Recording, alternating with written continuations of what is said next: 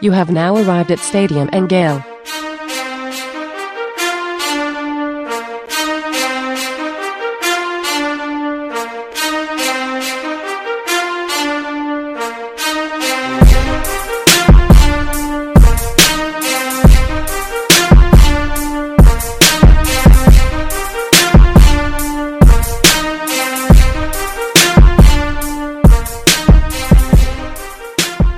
Boys and girls, ladies and gents, welcome to another episode of Stadium and Gale. It's your boy, Dan. Whoa, whoa, Dan. Whoa, whoa, whoa. We need some oomph, Dan. This is boy 35, the All-American. And Connor. Connor Clark filling in for our man, Uncle Silk. Connor, everybody knows who you are from Twitter, from our recruiting-only podcast, Facts Only, but introduce yourself to the average listener. Yeah, Connor Clark, CJ_Clark1 on Twitter. I write for Rivals.com, Gators Territory. You can find all my publications on there. Other than that, I'm very grateful to be filling in for Uncle Silk. Appreciate y'all boys having me on. Absolutely, absolutely. Well, Connor, we're excited to have you on. Chop it up with us for the next couple hours at least. But want to give, before we get started on the show, want to give a couple of prayers and shout-outs. As I mentioned, Uncle Silk is not with us today. He's dealing with a medical issue currently. So if you're somebody that prays, please throw some prayers up in the air for Corey. If you're somebody that just wants to think about him, shout him out. Just let him know that you're thinking about him during this time. Everything is going to be fine, we think. But again, we always want to exercise caution and prayers up to our good friend, our co-host, Corey Knowles. Also a prayers up to our friends up in Nashville, who's dealing with the suicide bombing that happened on Christmas Day. Shout out to Tennessee Mike and a bunch of listeners that are up in Nashville.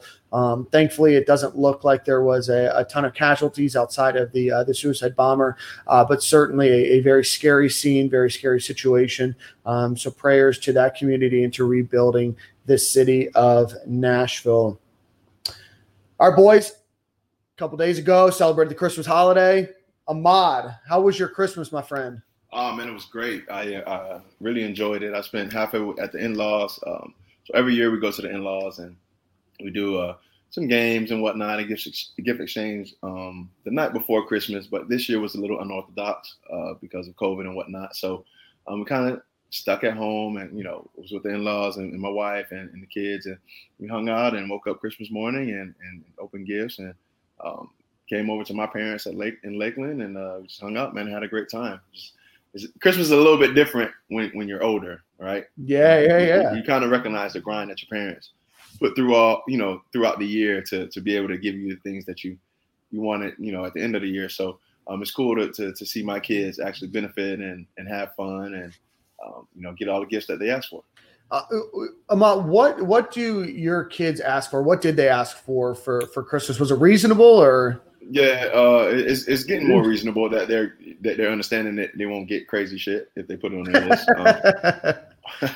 My daughter was like 7 and said she wanted a Gucci bag, and I told her if she spelled it right, I'd get it. So this year was a little bit all right. So my in-laws bought my daughter an iPhone. Okay, and she's 9. So I bought her a necklace, Dan. So, little things like that. I don't know about it. I kind of finally gave in to the iPhone thing, but yeah. I got my other daughter some rollerblades and, kind of easy stuff. So I love it, man. I love it. An iPhone at 9. I mean, Ahmad, when did you get your first cell phone? So I got my first cell phone when I was 13 years old. It was prepaid. I had to go get the minutes and the card. I remember one time, Dan, I was going to like a party or something, and I had 0 minutes on my phone. I had the Nokia with Snake on there. The Snake. Yeah. The brick. Yeah, I'm sure if you turn it on, it still works. Probably, bro. The one with no antenna. I had that. Yeah. So, I needed minutes, man. I freaking hopped on my bike and it was good 5, 6, 7 miles. I hopped on my bike and rode to the mall. Now, Dan, I got my minutes, but I was a little bit tired after that, bro. I really did a stretch for some freaking minutes on my cell phone. So I was 13 now. Damn. Connor, when was your first cell phone? Mine was 16. Okay. Got it. Got one of those little Nextel chirpy little things, the walkie-talkie. So my mom was chirping me in the middle of school when all my friends are looking at me, making fun of me. What the hell? I love it, man. No, man. It was very embarrassing, but I finally got a phone, so I wasn't too mad. Yeah. I'll never forget. I was 14. I got my dad's hand-me-down phone. The only reason I got one is because I got a job at Chick-fil-A, and I needed to tell my parents when to come pick me up from the mall. So shout out to Pops. It was a Nokia, had Snake and all that. Didn't have text messaging for probably another 2 years, maybe a year after that. But we only had 100 text messages a month, send and receive. Yeah. So you used to pick some fights over people that would respond back with thanks. We had to pay 10 cents a text then. So we paid 10 cents a text free after 9, and we had to split 850 minutes. Woo! When I got my first plan. So bro, like it was awful because we would look at the bill and like it was all me. Like my mom barely even used her phone to call home and see, or, you know, to see if we need something on the way from her coming home or something. So like I used all the minutes, bro. I used all the minutes and text messaging. And it was awful. Imagine texting coaches and you getting charged 10 cents a text. Yeah, it was awful, bro. Especially you're highly recruited like yourself. Connor, barely, Dan. Well. Connor, how was your Christmas, my friend? Oh, it was great, man. I got to hang out with some family and some close friends. Christmas Eve, had a little bit of a party, get together with all of them. And then Christmas Day, split it like Ahmad with the in-laws.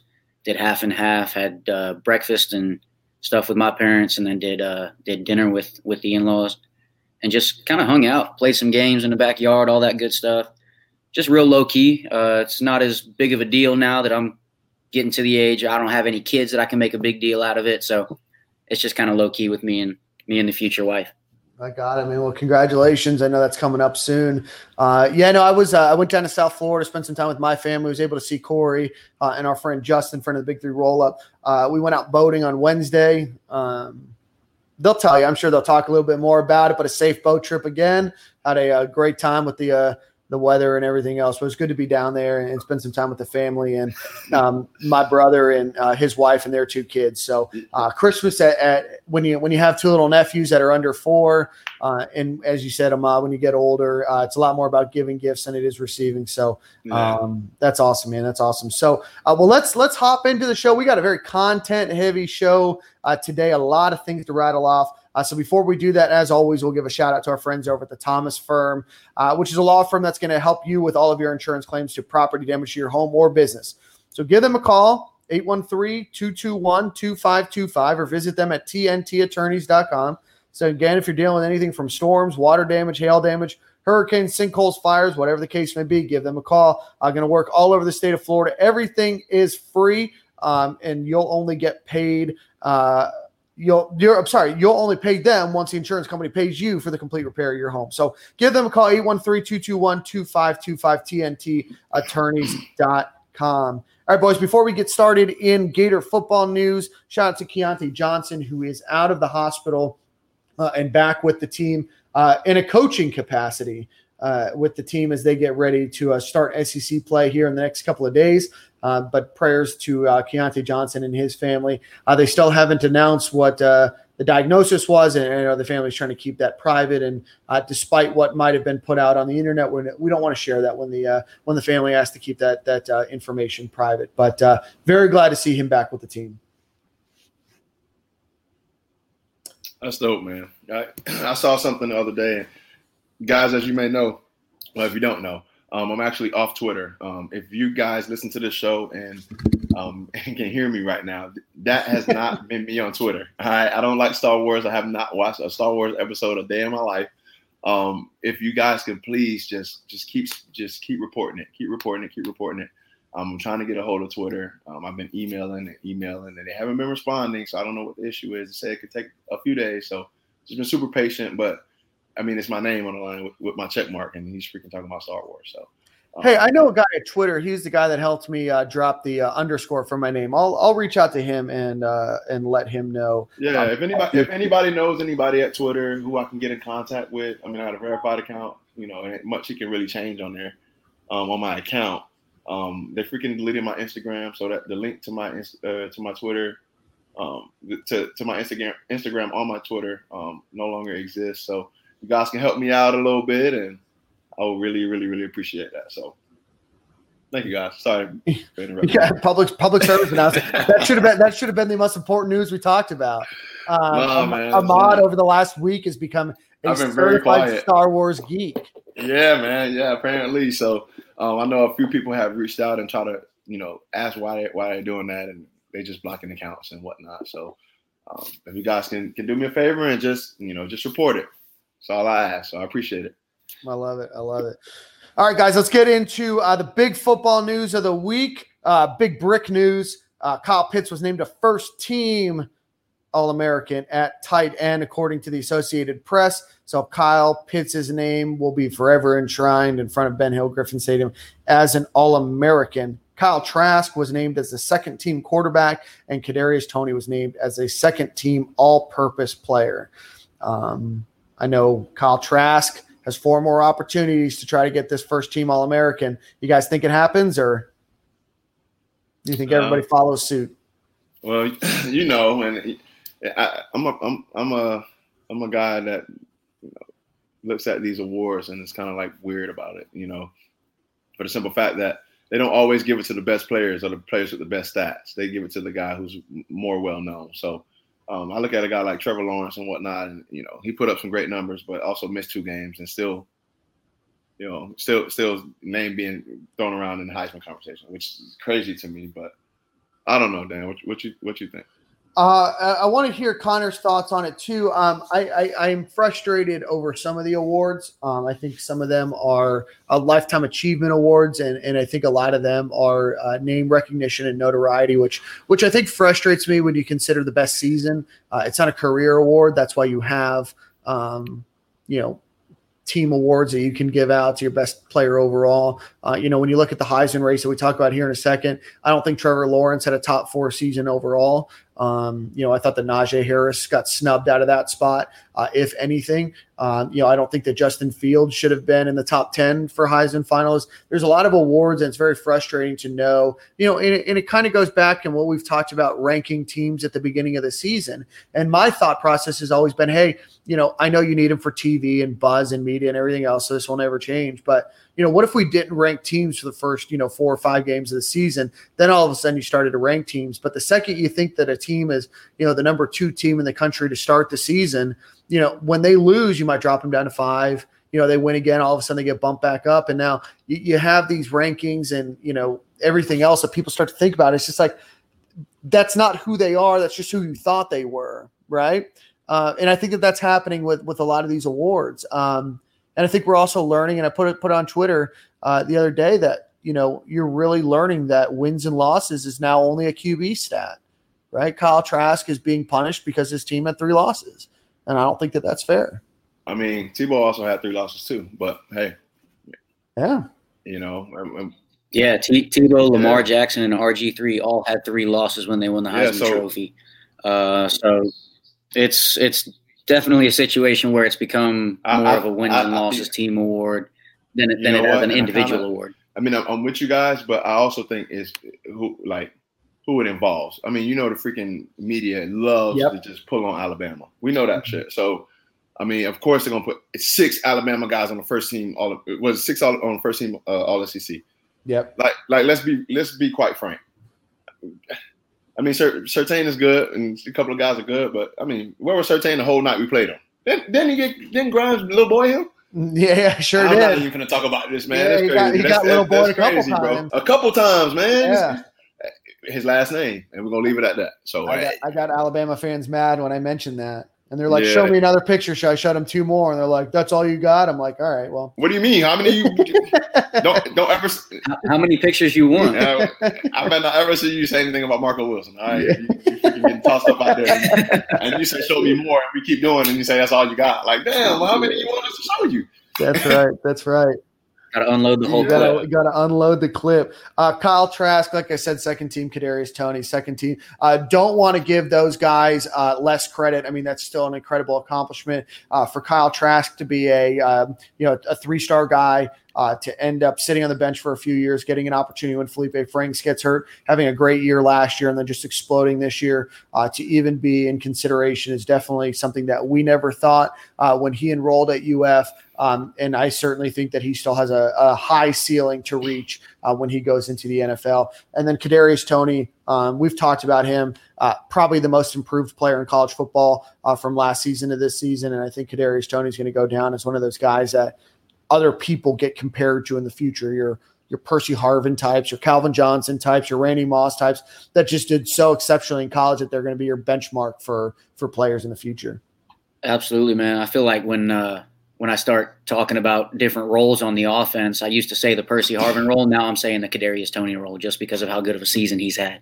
Absolutely. And nothing against Kadarius Toney. People say, hey, you know, Percy, he's no Percy Harvin. They're two different type of players. Right. Completely different. Yeah. So Percy is the guy that's going to get it and be out of there, you know. And Kadarius has that same, you know, playmaking ability, but I feel like his is more prettier. He's gonna dance and he's gonna be like, ooh, and make the crowd, ooh, wow. He's gonna show up on the Sports Center top 10 plays a little bit more than Percy will, but Percy's got that game breaking speed. Percy is I don't know. He's just different. Percy was Percy, man. I mean, you know, Percy Harvin doesn't have, you know, some of his health issues and everything else. I mean, he could have gone down in college football history as one of the best that ever played. And in my opinion, he still is, right? When he had the ball and when he played, he was the most electric player on the field. And that included a bunch of NFL players on Florida and whatever team that they were playing. And he was still the best player out there. But, you know, like we said, Kadarius Toney is Kadarius Toney. Percy Harvin is Percy Harvin. There's going to be other players that will set benchmarks in the future. And, you know, compare Kadarius Toney to where he was a few years ago to now. And, I mean, just incredible. I mean, the guy's earned himself a, you know, probably a top, you know, 3-round draft pick grade. And I think of going into the season, he was probably an undrafted player. Yeah, literally. I remember – he was teeter-tottering and on, you know, playing or sitting out, and I remember the morale was like, hey, if you sit out, you sit out, whatever.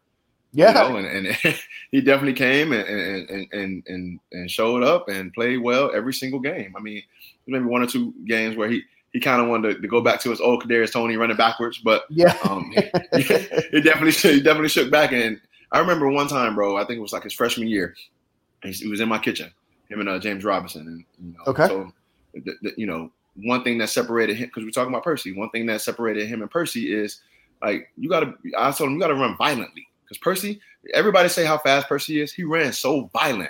Like, if you ran up to try to tackle Percy Harvin, that was a mistake, bro. He would damn near you with a stiff arm or some shit. Like, mm-hmm. he ran really, really hard. And I saw that this year with Kadarius Toney. Like, even where he freaking lost 2 yards or only gained one, he freaking ran hard and got up and had something to say every single time because he's that competitive and didn't want to get tackled. Yeah, absolutely. I mean, Kadarius Toney's going to go down this season, finishing with just shy of 1,000 yards. He would have been the first wide receiver since 2002, I believe, to get 1,000 yards in a season. 70 receptions, 984 yards, 14.06 yards per catch, 10 touchdowns. That's incredible. That is truly an incredible feat. You know, 19 attempts rushing the ball, 161 yards, 8.47 yards average there with another touchdown. So really probably the most electrifying player outside of a kind of a true wide receiver and maybe a Devontae Smith or someone like that in college football this year, in my opinion. With that being said, the SEC announced their all-SEC team. Kyle Pitts made first team as tight end, and Kadarius Toney made the first team as an all-purpose player. Kyle Trask is second-team quarterback. Kyer Elam is second-team defensive back. Kadarius Toney got second-team wide receiver and second-team returner. So very big shout-out to Kadarius Toney for winning 3 honors in that all-SEC team. But again, a testament to the team. And, you know, I think Kyer Elam is going to go in next year as maybe your Thorpe Award favorite, potentially. That'd be great. We've had some of those guys that come on our campus and play DB for us who played great and, you know, wasn't able to bring the Thorpe Award home. So I'm behind 5. I hope he gets there and make some great strides in this offseason and make that happen. Spencer just dropped into the chat that Kadarius Toney broke 39% of the tackles of opposing teams. So it's just an incredible statistic to show you who he was. With that being said, Heisman Trophy is going to be announced in about a week now. The Heisman finalists were announced. Kyle Pitts finishes 10th overall, which is the highest a tight end has finished in a very, very, very long time. I think going all the way back to the 70s with Kyle Pitts ranking number 10 overall, and that's with him only playing 8 games. So shout out to Kyle Pitts. The final four are, as we've mentioned before, Mac Jones, Devontae Smith from Alabama, and then Trevor Lawrence with the Lifetime Achievement Finalist Award joining Kyle Trask. Guys, this will be our last pod, I believe, before – actually, we have one next Monday, but the award's next Tuesday. It's fine. Let's talk about it now. Who do you think wins the Heisman, and then who do you think deserves the Heisman? Connor, we'll start with you. As far as who deserves it, I'd say Kyle Trask. Far and away, probably the best player in the country. It is a season award, not a career award, not a best team award. Kyle Trask has put up some crazy numbers on par with Joe Burrow, who won it last year, or even better. If he does not win it, I wouldn't be mad to see Devontae Smith win the Heisman Trophy. But if it goes to anybody other than those two, I would be severely disappointed. Perfect. Ahmad? We all know Kyle Trask deserves this trophy. There's no doubt about it. The numbers that he put up, the way he came in and orchestrated this team this year, it was a few blenders down the end, but kind of messed him up a little bit. I feel like in the voters' eyes, in our eyes, he played great. I mean, he had a shitty first half at LSU and turned around and still, I think he threw for 400 or something like that, or close to it. So, when you have a crappy game and still throw for 400, we need to be the Heisman Trophy winner. No doubt about it. And I feel like they're going to give it to Mac Jones. We know that. He's first team All-American quarterback. Yeah, I'm in the same boat. I think Kyle Trask deserves it. And I'm not just saying that as a homer. I'm truly saying that as somebody that truly believes that he had the best statistics. I mean, looking back, just under a 70% completion rating, 69.7, 285 completions, 4,125 yards, 43 touchdowns, 5 interceptions, just an incredible feat going up against some great defenses. Ended the season with, 6 games with over 400 yards. I mean, those are just numbers that you don't see college quarterbacks putting up often. And, if he doesn't throw, those 2 interceptions in the first half against LSU, I truly think the award was his. But I don't think that was indicative of Kyle Trask's season, and I think that that's being held against him. So shout out to Kyle Trask. You're the most deserving in my eyes. But I think, like you said, Mac Jones is going to win, Ahmad and Connor. But I think that the player outside of Kyle Trask that's most deserving is probably Devontae Smith. Just the numbers that he put up as a wide receiver, and just as a playmaker, just truly an incredible wide receiver. I just don't want to see Mac Jones or Trevor Lawrence win because I definitely don't want to see Trevor Lawrence win. But I just don't think that Mac Jones, when you have – a first-team All-American running back, the first-team All-American wide receiver. It's a little bit easier. Like, come on, a couple offensive linemen that were All-Americans. I mean, you're just not comparing apples to apples. You're comparing apples to dragon fruit. Yeah, Kyle Trask was far more important to Florida's success than Mac Jones was to Alabama's. It's literally not even close. It's not close. And then they put up pictures with freaking – with Tua and Jalen Hurts and then Matt Jones. I'm like, look at this locker room. Like, what are you talking about? Like, this guy's not even the same, shouldn't be mentioned in the same sentence as those two other quarterbacks. Like, what are you talking about? Yeah, I don't see him panning out very well in the NFL. Dennis Dodd had an interesting thought by Dennis Dodd from CBS Sports, who agreed to come on our podcast just a few months ago and then backed out because he said CBS wouldn't allow him to come on the show for some reason. Said that he voted for Mac Jones for the Heisman Trophy, but voted for Kyle Trask to be a CBS All-American first-team quarterback because the numbers just don't lie. I like to consider myself a relatively intelligent guy. Nothing about that quote makes sense. Does it make sense to you, Connor? Absolutely not. You make a comment, the numbers don't lie, but then you don't vote for the guy that had the numbers for the Heisman Trophy. So, that doesn't make any sense. It makes zero sense. And, here's the thing. one day, maybe one day, they'll go by the numbers and give these awards out. But until then, it's all about it's popularity contest. Even if you're not looking at the numbers and you're watching the games, teams are dropping 7-8 people in coverage, knowing that Kyle Trask is going to throw the football, and he's still throwing for 400 yards. So it's not just numbers; it's seeing how well he does against obvious passing defenses. We're running the ball maybe 8 times a game, if that, no more than freaking 10. So he's dropping back, throwing the ball every single time. Freaking defensive linemen can pin their ears back and go after the quarterback, and he's still stepping up in the pocket, making unbelievable throws. It's just baffling to me how he's more than likely not going to win the trophy. Yeah, the Gators had just over 1,300 yards rushing on the entire season. You take out Kadarius Toney's numbers, you take out some of the quarterback sneaks and everything else. You're very close to 1,000 yards on the season, which is about 100 yards, give or take. And to be able to put up those kind of numbers when teams know that you're going to throw the ball all game is incredible, right? And you can say, oh, Kyle Trask's numbers or stats were padded because he threw the ball a lot. No, I mean, in my opinion, every other team knew that Florida was going to throw the ball a lot, and it still couldn't stop him.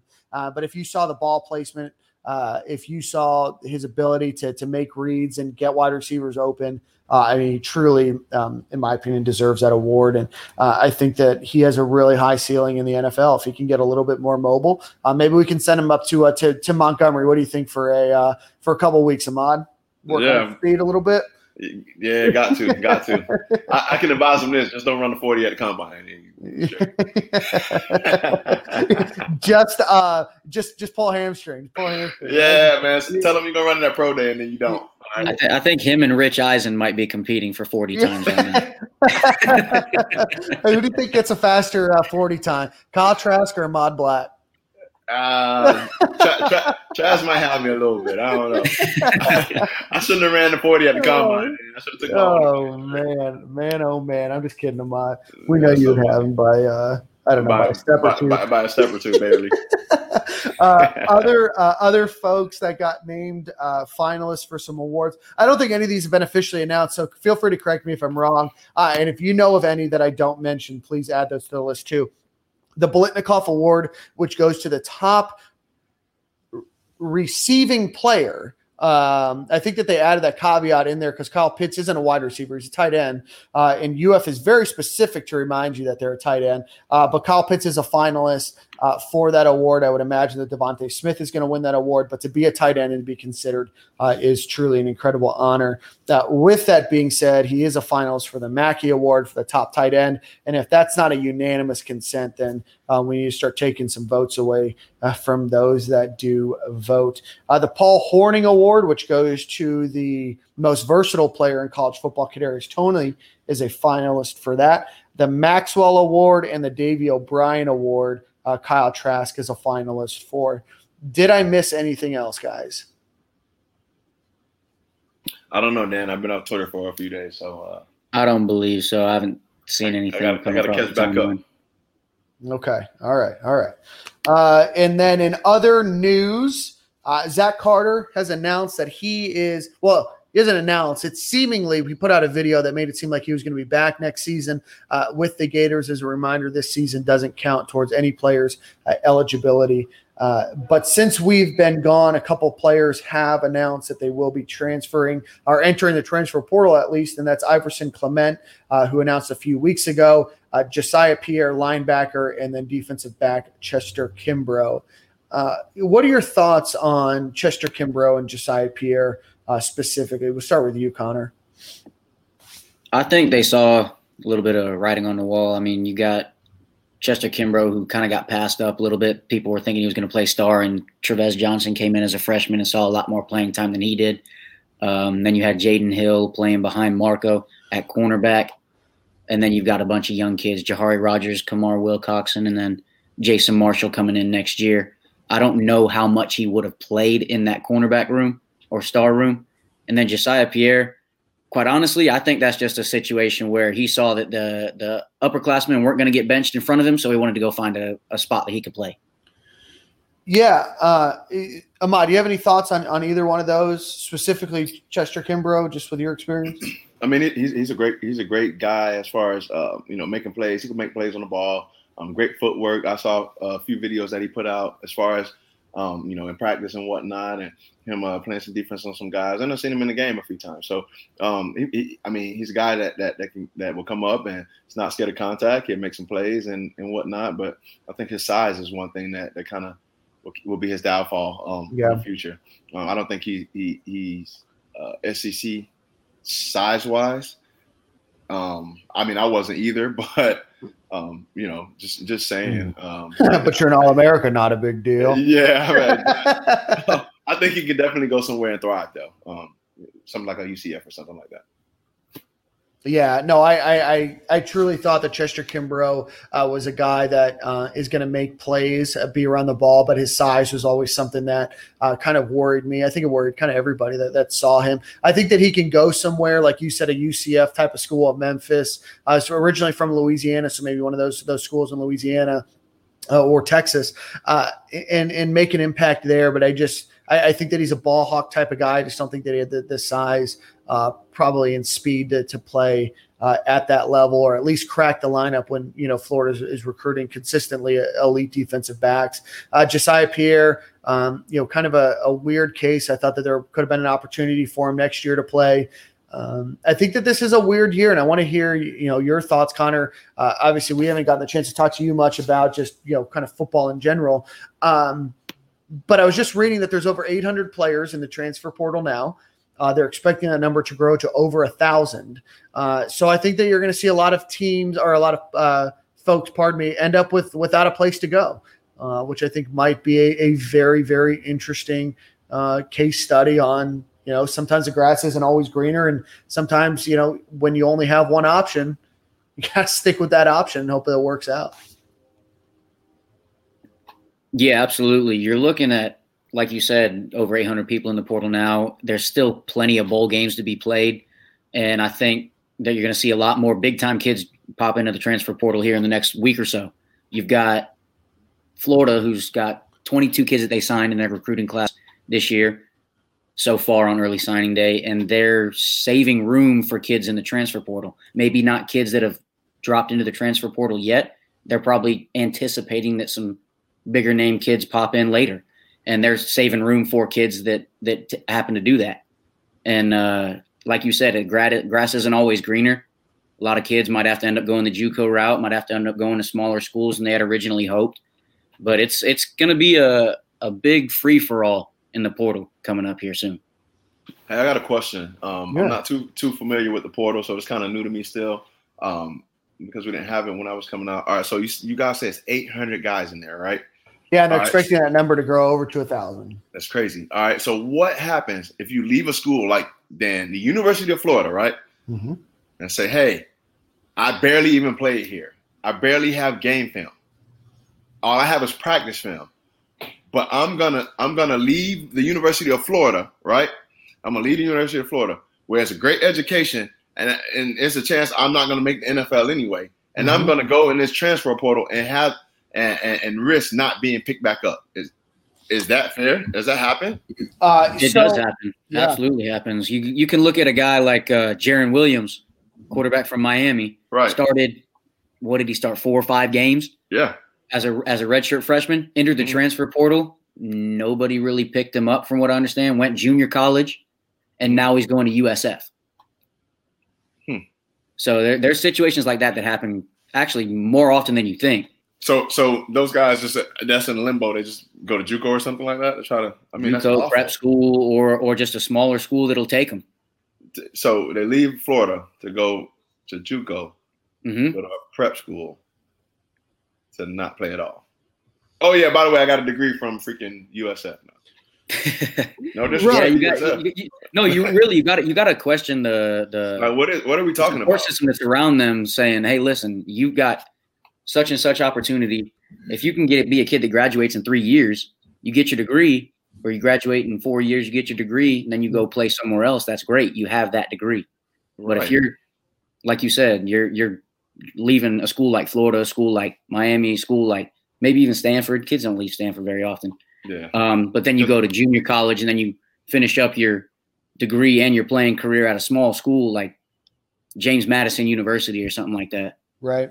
Like it's questionable decision making by some of these young kids, unfortunately. Well, I think that goes a lot on their support system around them, the people that are guiding them. And it's so crazy because usually the people that support and cast of these players or that's in there. I mean, I remember when I was freaking not playing as a freshman, and, you know, even when I went to the league, Dan, I used to freaking come home to Lakeland, and it's like, I come home from Tampa and these dudes are like, man, you got to da-da-da-da. I'm like, what are you even talking about? Like, I'm a professional athlete, literally, bro. And I don't even think you played high school. So you got these family members who never even did shit ever, bro.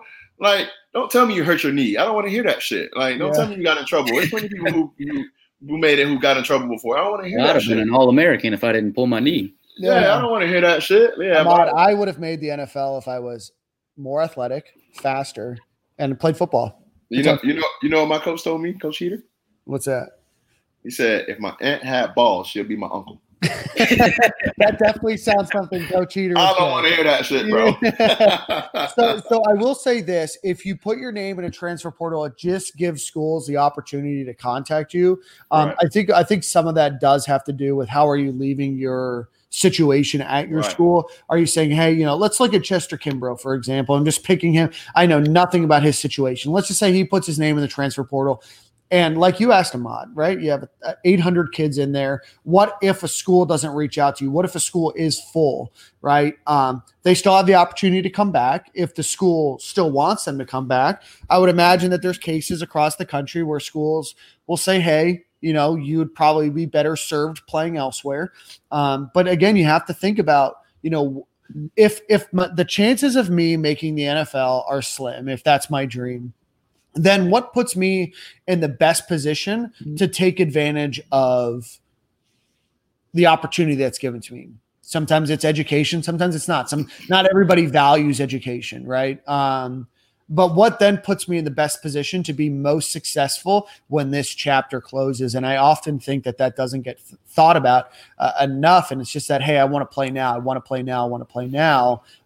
It can be very narrow-minded and very narrow-focused. Well, Dan, I'm 32 years old now. And now, I mean, it's time. Sometimes I'm riding down the road in the car with my wife or my mom. I'm like yesterday, bro, I was sitting there, I'm like, it'd have been cool as shit to have a SEC all-academic honor roll, like, you know, plaque or something like in my parents' house. You know what I'm saying? It's just to have on the wall, bro. Like, I didn't make that shit. Like, I just went to school at the bare minimum, I feel like, because I was like, yeah, I'm going to the league, you know? Not knowing that, bro, even if you played in the league for 10 years, you're 32 now. Now what? You're going to just die? You know, so, Dan, yeah, some of these guys don't value their education, but I think they should. Yeah. No, I mean, you're right. I mean, how many guys go to the NFL and make $40 million? Very few. I'm not doing that shit, bro. How many guys go to the league and make fucking $10 million? Tell me. I mean, not a lot. What's the average career span in the NFL? Just over like 3.1 years or something like that. Yeah, bro. And that's including players like Tom Brady that are in for 20 years, or your players that have been there for 10, 15 years. Yeah, they're gonna scoot average and look. Right. Yeah, bro. So I don't know, man. It's crazy times, but you know, I think it's only going to get worse before it ever gets better. But good talk, boys. Let's get in. The Gators do have a game on Wednesday night against Oklahoma, but before we do that, let's give a shout out to our friends over at Roof Soldier, which is a veteran-owned company based here in Florida. So give them a call, 1-877-ROOFS-FL, or visit roofsoldier.com. Remind them that Stadium and Gale sent you. You'll get a bunch of money off of your roof replacement or your full roof repair. So give them a call. Any damage from after hurricane season, a leak that's happening, anything else, give them a call, 1-877-ROOFS-FL. I know a couple of you guys reached out and said that you bought your spouse a new roof for Christmas or for the holiday season. So shout out to Roof Soldier for that. So outside of that, let's get into the OU game again. That game is going to be played at 8 p.m. It's number 7, University of Florida versus number 6, Oklahoma. It's the Gators' third straight New Year's Six Bowl, which I was looking back And I know the Outback Bowl is sometimes considered, like in the past, like a top six bowl game. But when you consider what are the top six bowl games for New Year's Six, this is the first time the Gators have done that from 1994, 1995, and 1996. So really a truly incredible honor for the team and for Dan Mullen's first 3 years as head coach. Opt-outs for the game that have been announced: Kyle Pitts, Kadarius Toney, and Trayvon Grimes have announced officially on Twitter that they are opting out. Matt Zenitz from Alabama.com or AL.com has announced that Marco Wilson is projected to opt out of this game to prepare for a very long time for the NFL draft. Jacob Copeland announced that he is going to be out with COVID. The team did travel today to Dallas. There is some rumor, speculation, and potentially some announcement coming in the not too distant future that there may be some more players out due to COVID. So numbers will be thin. With that being said, Ahmad, question from the internet: with Marco Wilson being out, Sean Davis being out, what do you want to potentially see that defensive backfield look like? Do you just slide Jaden Hill into that role? Yeah, just slide Jaden Hill to that. I know he took a tough one, but freaking Trey Dean has been coming downhill playing lights out at that safety position. He comes up and actually wants contact. So getting back there and making plays, I said from jump, he will probably be better at safety. That's because it's less back to the quarterback. I think what he had trouble with was finding the ball and playing the receiver at the same time. And that's very, very difficult with the ball being in the air, you know, when the ball is, when you have your back to the quarterback, basically the whole freaking play. So at safety, you're seeing the quarterback a lot. You're seeing the ball thrown. You can make plays and break on the ball. I would love to see Trey Dean up there at safety and slide Jay Hill in that spot. Should be straight. Perfect. Connor, same thoughts? Yeah, like Ahmad said, Trey looks like he's been playing – he played a hell of a game against Alabama. Looks more comfortable in that safety spot than he did pretty much anywhere else since he's been on campus. And he's coming downhill and hitting people. And I think Jaden Hill is the next guy in line for that cornerback spot. Perfect. Connor, you're the recruiting guy. We're going to talk about recruiting a little bit later in the show. Do you think that you have Kyrie Elam and Jaden Hill as your starting cornerbacks next year, or do you think a guy like Jason Marshall might slide in to earn that starting spot next year? I think it's Jaden Hill's spot to lose. Jason Marshall can come in and play his way into a starting role if he's as good as advertised, but I definitely think it's Jaden Hill's spot to lose. Perfect. Let's get in. Let's talk a little bit about the opt-outs with Kyle Pitts, Kadarius Toney, Trayvon Grimes, and Jacob Copeland. Your top four wide receivers are going to be out, or your pass catchers are going to be out. Who do you guys think might fill in to those roles? I personally think at the tight end position that Keon Zipper and Kamari Gamble, while no Kyle Pitts, will have an opportunity, and they showed that this season that they are definitely serviceable tight ends. So outside of that, let's talk a little bit about wide receiver. Who do you think really steps into those roles? I think Shorter has a big day. I mean, he's going to be a guy that we have to rely on. Maybe Xavier Henderson. What's the word with the guy from Gainesville, Whittemore? Yeah, Trent Whittemore. He's back. He played the last couple games, I think. Okay, yeah, man, we got to get some of those guys to step in. I think we're going to see a lot of the weapons that we're going to have for next year in this game. So I know guys are going to have to step up. I think guys again like Shorter, Xavier Henderson might have a big day. These guys have to grow up a little bit. Yeah, it's definitely going to be a youth movement for sure. Yeah. You're going to have to see guys like Jamarcus Weston, Jaquavion Frazier's probably going to have to step up and get their first significant playing time since they've stepped on campus. I'd like to see those young guys get an opportunity. Bowl games are pretty much, correct me if I'm wrong, Ahmad, but kind of springboarding you into spring and into the next year where the young guys get a lot of reps. So this is good for them. So for the average listener, usually how it works, Dan, when it's no COVID, you have about about a month or so, Dan. Yeah, I think you get 15. I think you get 15 practices or 13 practices. It's a lot. Yeah. So with Urban, we had a phase 1, phase 2, I think phase 3 and phase 4, and we should do the first phase is just trying to get back in shape after the Florida State game and whatnot. And, you know, still doing stuff, working out. Second phase is kind of a little bit more like more sprints and whatnot. Third phase is like, all right, like we're getting back in the game mode. And fourth phase is like game week.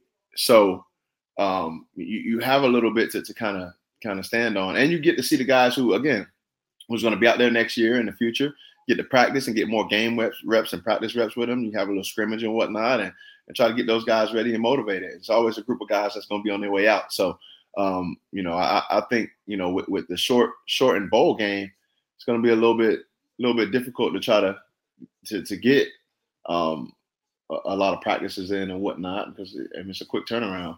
Right. But ultimately, I know some of these young guys are going to get a look. Yeah, and I think if I remember correctly, Dan Mullen gave them off until Christmas. So I don't know how many practices they've had. I know they're flying to Dallas today. Obviously, they'll do some sort of walkthrough or practice tomorrow, and then probably some sort of walkthrough again on Wednesday before the game. Obviously, missing those top four is going to be big. Like you said, I want to see – I think that Justin Shorter is your biggest benefactor from that. I think that he's a big body. He's able to get open, and obviously he's had a pretty successful year. I'd be interested to see if we see any Jordan Pouncey in this game, Jamarcus Weston, two guys that we haven't seen much of at all. Trent Whittemore coming back from his was it a deflated lung? Yeah, I know he had a lung issue and a rib issue. I know, obviously, he's back. Rick Wells is a guy that's also been getting some burn. So shout out to Vari. I'm expecting a bunch of 904 tweets from him. But then I think Xavier Henderson is your speed guy that fills in.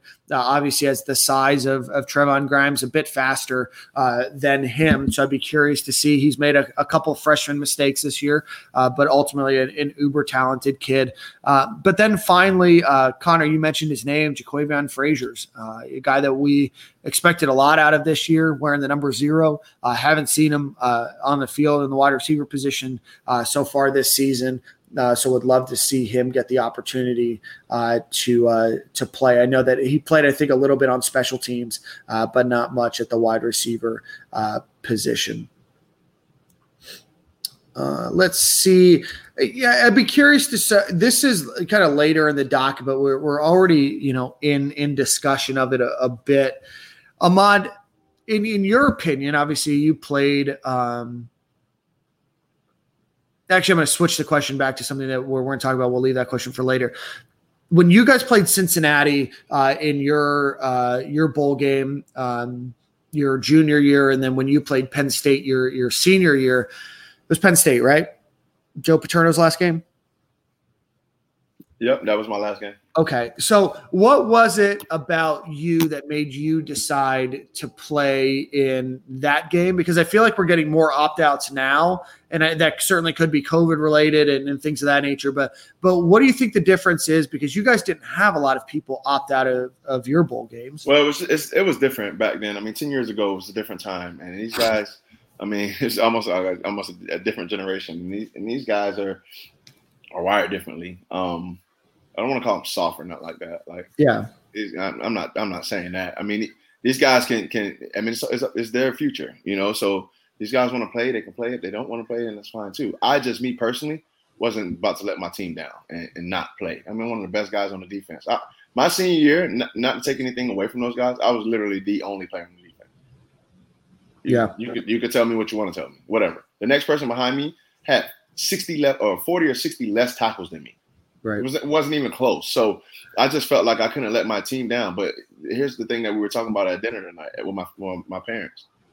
You can play 10 games, but not 11. Yeah. You can play 11 and not 12. I mean, I don't know. I mean, again, these guys can – I'm backing them 100%. If they don't want to play, then I'm with it. If they want to play, I'm with it. But I just don't understand how you can play the whole season, and then it's just this one game you decide not to play.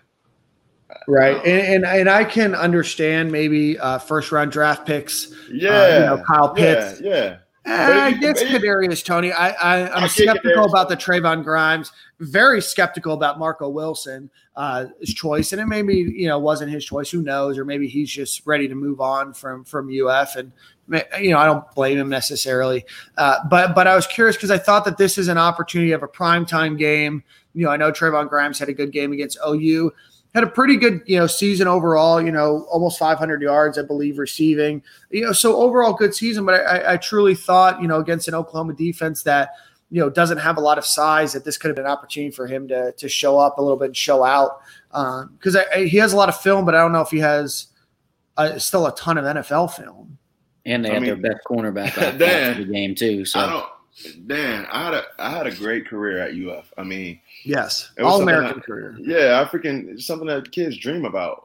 And then not one time did it cross my mind not to play. Right. And not saying anything about these guys, but some of these guys haven't even won't even touch my, on my worst day, and you're out. What do you mean? But hey, that's for a different day, and a conversation for a different day. Yeah, we'll talk about that a little bit more. That could coincide with the Manscaped ad read. Yeah, we'll put Ahmad in charge of that one a little bit later today. Well, let's give a shout out to our friends over at the law firm of Lee Friedland and Associates. He's going to handle your auto accidents, medical malpractice, nursing home cases, criminal matters, and personal injury cases in every jurisdiction within the state of Florida. Give Lee a call, a double gator, graduating both UF undergrad and law school. Big fan of the University of Florida. Big fan of giving back and truly caring about. Not only his clients, but those that are in need. So give him a call at 1-800-95-INJURED and visit his website, yourfightourbattle.com. Again, that's Lee Friedland from the law firm of Lee Friedland and Associates, 1-800-95-INJURED and yourfightourbattle.com. Again, OU is coming into this game on a 7-game winning streak after dropping their first two games of the season. First games of the season. What do you guys expect or what do you want to see out of this game? We talked about it before. I want to see some of these young guys get in there and get a opportunity to spin. And you can say what you want about this Oklahoma team, but that's a team that's usually going to come in and play their hardest and play you tough because that's a big name school. That's a successful school, and they kind of win games out there. And they don't win championships, but they win games. They get to the big show and can't win, but they get there. But I'm just expecting to see the Gators come out victorious. We go to bowl games and we win them. We're not Miami, right? Connor, what are your thoughts? What do you want to see? Yeah, I'm with Ahmad. I want to see the young guys get in, specifically some of the young DBs moving towards the future. Kamar Wilcoxon moved over from cornerback to safety just before the last week of the year. Now that he's got a little bit of extra time, I know we said there's not as many bowl practices as there usually are. I'd like to see him get some time at safety, maybe late in the game, see what he can do back there, and just get these young kids in there as much as possible, build towards the future. These older guys have had their chance to show what they can do. Other than Kyle Trask and the guys that have opted out, I think we pretty much know what we're getting. So let's see these young guys get an opportunity to compete against a big-time program and see what they can do on the field. All right, so I want to break down this game a little bit more. Let me just tell you, Oklahoma right now, number 18th overall offense in the country, number 20 overall defense in the country. And I was wrong. I'm sorry. They beat Southwest Missouri State their first game of the season, and they lost their next two to Kansas State and Iowa State. Let's talk about quarterback for a little bit. Kyle Trask flew out to Dallas today. There's some speculation that he might opt out. Seems like a team guy, waited his turn. This is his opportunity to go out in a final game in the orange and blue. Do you think we see the same kind of Kyle Trask? Do you think they try to work Emory Jones in a little bit more? What are you guys expecting out of the quarterback room? I think they let Kyle Trask go out there and light it up. He's going to throw it to guys. They got to catch it. What's the difference? It's still going to be Gator receivers out there that he's going to be able to throw the ball to. I feel like we go out there, we play football. We have to win the game. Emory's our quarterback next year. Yes, put in some packages, let him get in the game, and whatever the case may be. If it's in the Florida game where we need Emory, because at times we need him. At times we need a couple yards. At times we need something to offset to get us the momentum. I think when we put in Emory, we changed the momentum and changed the game or the feeling of the game at the moment. But ultimately, I think we let Kyle Trask do his thing for his last game. Perfect. Connor, same thoughts? Yeah, same thoughts. I think he's got the opportunity to play his last collegiate game in his home state, in Texas. He's going to try to light it up as much as he can. I think Dan Mullen's going to let him. We'll see him try to pass for 400 yards plus. What was it? Tebow set his record the last game of his career. Yep. I think you're going to see Kyle Trask try to do the same thing. Yeah, absolutely. I see the same thing. So we'll move on. Let's talk about offensive line a little bit. Obviously, we've had some concerns there. Gene DeLance, Stuart Reese, both guys that are towards the end of their career, certainly could come back next year if they wanted to. But what do you guys want to see? Do you want to see some changes? Do you want to see a little bit more Josh Braun, Michael Tarquin, Ethan White? What do you guys want to see out of the offensive line? Personally, before you guys jump in, I just want to see a youth movement there. I think that there has to be. I think that this is a good opportunity to get those guys, full playing time, and nothing against a Stuart Reese or a Gene DeLance as players, but I think it's there's some guys that have earned the opportunity to get some more playing time, and I hope that this game, while it is a meaningful game, it's still a bit of an exhibition, and that it doesn't truly matter too much for overall. It doesn't matter for much outside of winning the game, obviously, in pride. But what do you guys want to see on the offensive line? Hey Dan, yeah, did 56 opt out? Not yet. Dang. I know, Dan. I was just trying to see. I know. Yeah, he was not. He was not on the list. He's not on the list yet. Not preparing for the NFL. Yeah, I'm with you, Dan. I want to see the young guys get an opportunity. I would like to see them move guys around, get a look at what we're going to see on the offensive line next year. Stone Forsythe's been fantastic this year, but I'd like to see them move Richard Garage out to left tackle, get Josh Braun in there, Ethan White. Maybe Kingsley in there playing center. Just get that, like you said, that youth movement and get these young guys in there. Yeah, I mean, I think that's all you can expect, Ahmad. Any additional thoughts? I mean, I think we're all kind of on the same page there. Yeah, get these young guys in. If it's some older guys that's going to play that we relied on all season, I mean, of course you got to put these guys in. I don't say just neglect what we've been having, out there on the field and just put in some of these young guys, but. Definitely, if there's a time to put some of these young guys in to get some game reps, again, we can use this time to because it's shortened. We didn't have practices to have scrimmages and whatnot. So we can use this as some game reps to get some guys better. Yeah, absolutely. And I want to give a special shout out or appreciation for Brett Hagee, redshirt senior. Again, the season doesn't count. Not sure if he's going to come back next season or not. Maybe get a free NBA. Who knows? But shout out to him. Really a stalwart on that offensive line for a long time. So he could be suiting up for his last game in the orange and blue. So shout out to Brett Hagee. We talked about wide receivers, running backs. We assume that's going to be the same situation.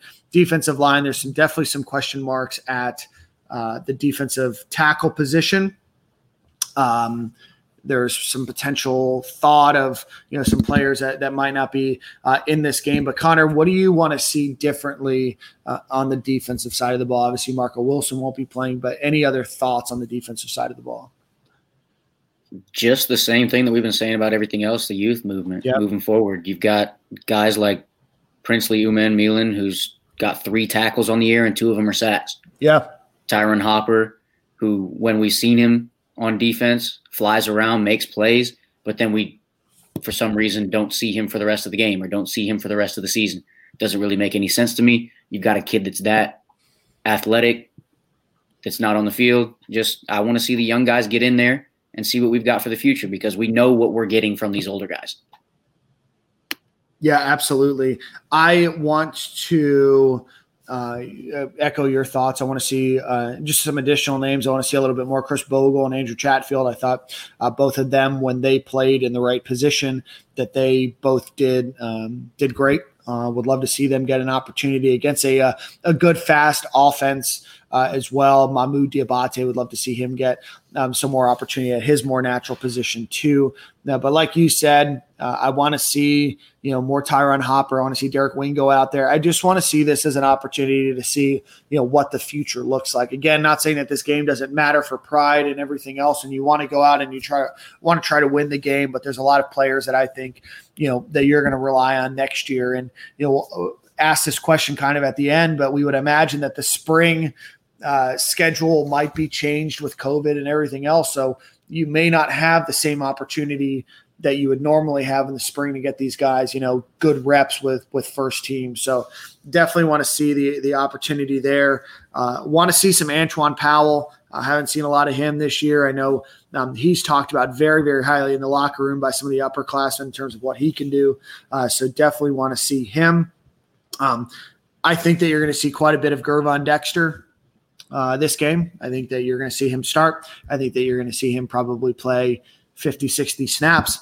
I think that you're going to see a lot of Gervon Dexter in this game as well. Outside of that, defensive back, we touched on it a little bit. I want to see more Jaden Hill. I want to see what they're able to do, and I would love to see if there's an opportunity for a guy like Avery Helm, who's not played much this year, or some more Jahari Rogers, who's not played much this year. Kamar Wilcoxon, would love to see him get some opportunity.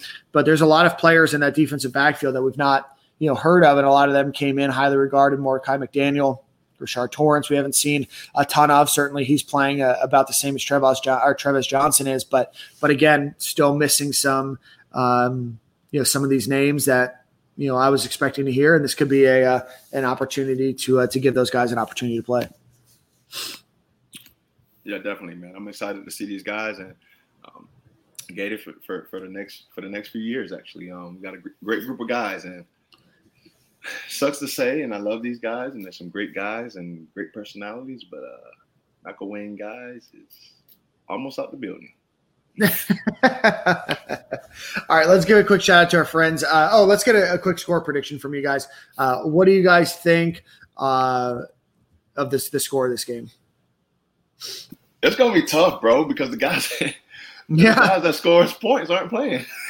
So, damn, shit. Can we stop somebody? And picks. I know they're missing their top cornerback, Connor? Yeah, Trey Brown opted out to prepare for the NFL draft. How many guys they have up?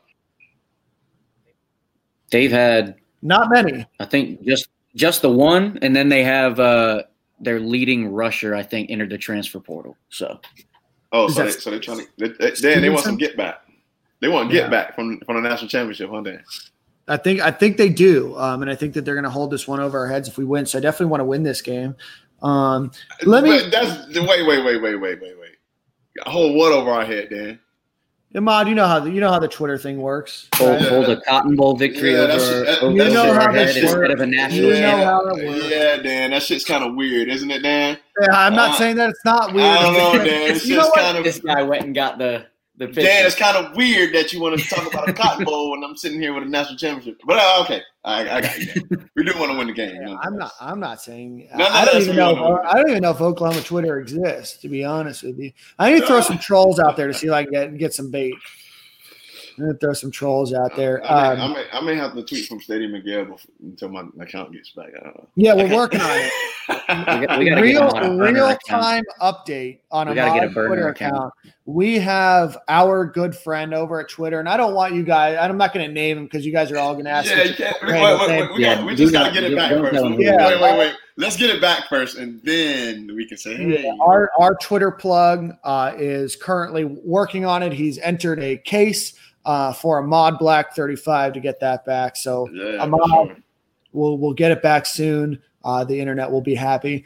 Just a quick update. I realized that I skipped right over this on our outline. Oklahoma, Spencer Rattler is their quarterback. Redshirt freshman, sat behind Jalen Hurts last year, came in, kind of had a wonky start to his career as the starting quarterback, but has kind of turned it on recently. Still think he's a pretty erratic quarterback, so I think that this is an opportunity for the Gators defense to potentially get some turnovers there. Seven interceptions on the year, 25 total touchdowns. Three of those seven interceptions did come against Kansas State. 68% passer on the season, 2,784 yards, which is only 1,300 yards less than Kyle Trask. But, you know, again, a guy that is mobile, that can run, isn't certainly a run-first type of guy, but definitely mobile enough to escape. Does have five rushing touchdowns on the year. Ramondre Stevenson, is he the one that entered the transfer portal, Connor? No, TJ Pledger. Okay, TJ Pledger. They're number twos, but they're neck and neck there. Ramondre Stevenson. It's a tough name. 83 attempts, 479 yards on the season, 6 touchdowns. TJ Pledger, don't have to worry about. And then Seth McGowan, 57 attempts for 297 yards, 5.21 yards per carry with 3. Pretty stable backfield, going to get some yards. They're not going to chunk play it up. They're just going to kind of ground and pound throughout the game there. From a receiving perspective, you need to look out for Marvin Mims, freshman over there, Theo Wee, sophomore, and then Austin Stoninger, who's a running back that catches the ball out of the backfield, 25 receptions on the season for him. Oh, he's a tight end. No, this has him listed as a running back, so my apologies. That's excellent job by whatever that website is. Sports Source Analytics. I'll let them know that Connor Clark disagrees with their position ranking for him. On the defensive side of the ball, they have gained 13 interceptions on the season, 3 fumble recoveries, but they're just barely ahead. I think they have a margin of 4 on the season. So again, a team that does create some turnovers, especially over the last couple games. They've had 11 over the last 5 games, 11 turnovers over the last 5 games. So definitely a team that is prone to be able to get some interceptions. Not necessarily anybody that they played was Kyle Trask good, but again, they did play some pass heavy offenses in Texas Tech, Oklahoma State, Baylor, and Iowa State. So, Connor, give us your final thoughts on this game before we move on to some other topics. And then give us the score. Yeah, it's going to be interesting, like Ahmad said, because we don't really know what to expect from the playmakers that are on the field outside of the running backs that were able to go for 200 yards receiving on Georgia on just wheel routes. But, I think it's going to be a pretty pass-happy game, as pretty much all the games have this year for Florida. Score prediction, I can't go against Kyle Trask if he's playing in this game. I'd say 35-32 Florida. All right. Ahmad? Yeah, so, my final thoughts of this year, overall,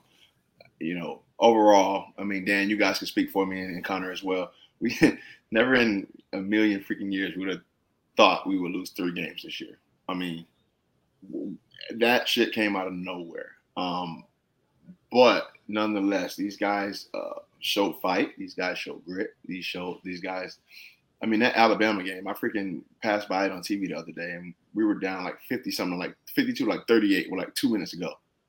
That game didn't even look close. And to think that we lost that game by 6 points with the ball and had an opportunity to still win the game if we'd have made some better decisions down the end, it's baffling. But hey, we got some great guys to look at in the future, and I'm excited to be a Gator, and there's nothing better than being a Gator. So hopefully we can bring this thing home like we always do in the bowl game, and I'm predicting the 28-24 win. Perfect. I'll go with a win. I think the Gators are more talented overall, even with those guys opting out. I think that Florida will be able to run the ball a bit on Alabama. I think, on Oklahoma. I think that they'll scheme them pretty well. I do think that Lincoln Riley is a good coach. I think that Alex Grinch, their defense coordinator, is an up-and-comer. He'll probably be a head coach in the not-too-distant future. But I think that Florida just has more speed and more talent.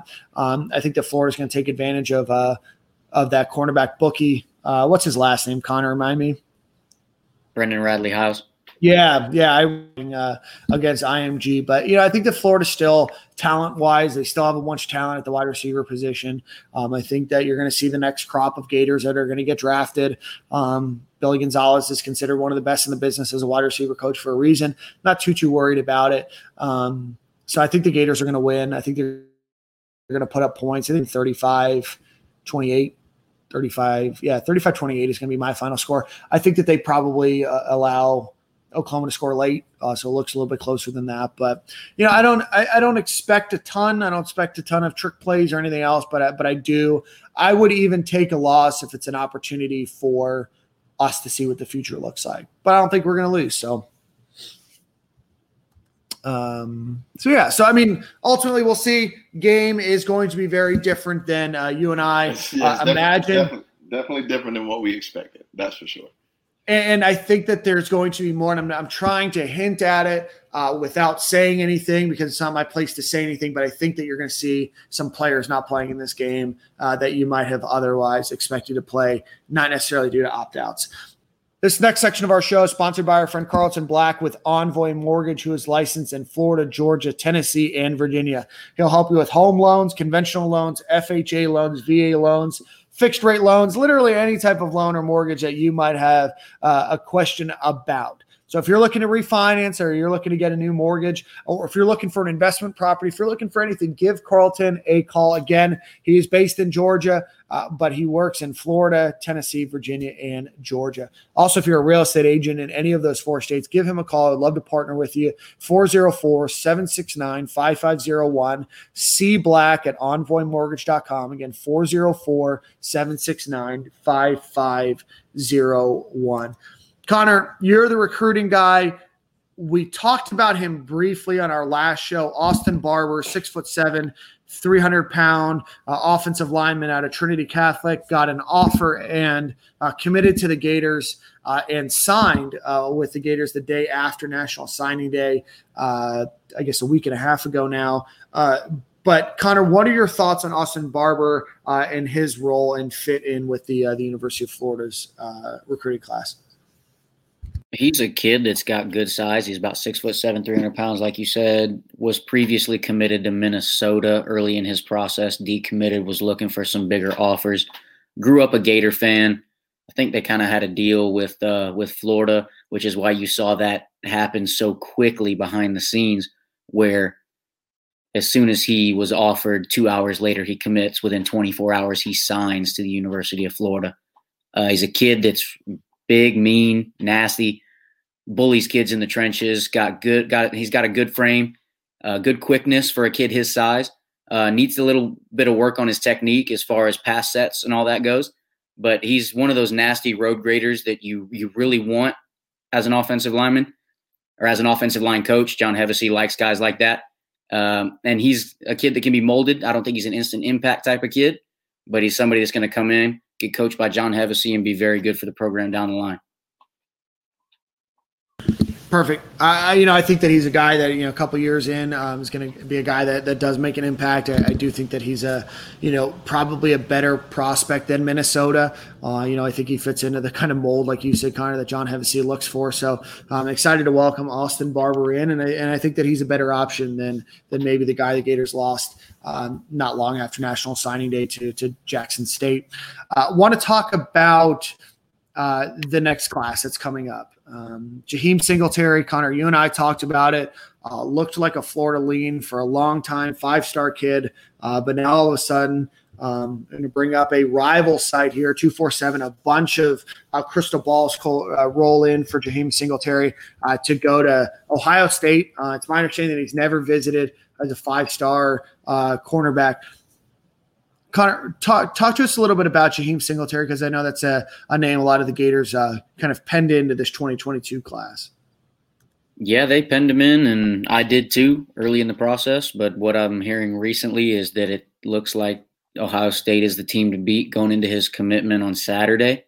Yeah, but he had a good relationship with Sean Wade. Sean's kind of recruited him up to Ohio State. From what I understand, he's got a great relationship with Kerry Combs up at Ohio State, and that looks to be the front runner going into his commitment on Saturday. A kid that Florida fans and probably Florida staff had penciled into the class. It's a recruiting battle you can't lose as the University of Florida. Five-star from Jacksonville that's visited about 10 times, never visited Ohio State, does not look good. Yeah, no, Jaheim Singletary, if he does announce for Ohio State again, he is going to make his announcement on Saturday, would be the third five-star commit to that Ohio State class, joining the already number one ranked recruiting class for the class of 2022. Like you, no funny shit. I don't mean to cut you off, Dan. I think, and as I look back and just peep shit, like, I don't know, bro. Like, this whole generation is they take the water method. All right, let me teach you about the water method. If you pour water on the concrete, it's going to take the path of least resistance. Yo, these dudes go to Clemson and Ohio State knowing nobody in your conference can even compete with you. Like, I feel like sometimes, bro, like, I mean, you're going to play for freaking Coach Day at Ohio State. Let's give me a break. Come on. No disrespect to him. I know he's a great – let's give me a break. Stop playing. You know what I'm saying? Like, Dabo maybe, okay.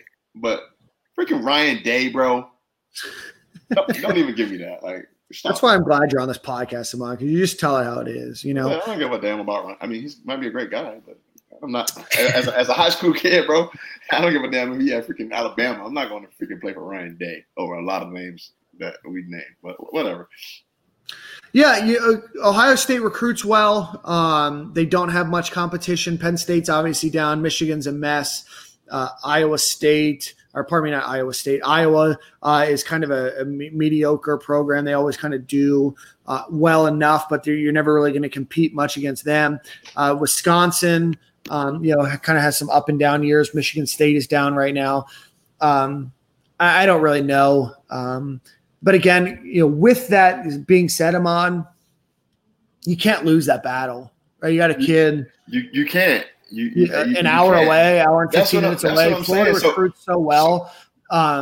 You've got to be able to pull that one in, even if it is a path of least resistance. It's not like Ohio State's not been recruiting 4- and 5-star defensive backs either, right? You know who hasn't been recruiting a bunch of 5-star defensive backs? Florida, right? They got Jason Marshall, right, who came in. Kyrie Elam's good, but there's an opportunity to come in and play at Florida that Ohio State can sell to and Florida can sell. And that's just not – and you have a former NFL coach as your defensive backs coach. There's just a lot of question marks that I have of how do you have a guy on campus that many times and still lose out, right? It reminds me of – what's the kid that went to Alabama last year that made the sack against Kyle Trask, defensive tackle? Tim Smith, right? So he's on campus – almost every game last season, you lose him. Jaheim Singletary, kind of same thing on campus all the time, grows up around Gators, grows up around a school that's Gator friendly, and you lose him to a school that you've never visited, that's in the cold, in a crappy city. No, you're absolutely right. You're absolutely right, Dan. That's one of those situations. It doesn't matter who you're competing against, Ohio State, Alabama, Clemson, regardless. He's a kid that's grew up an hour from campus, been on campus 10 times in the last year.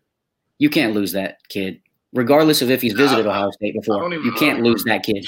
I don't even understand. I mean, to me, playing football in front of Dan, everybody's different. But to me, right. Because I flirted with Ohio State. I mean, I Trussell recruited me. So. They offer you some tattoos? Nah, bro. I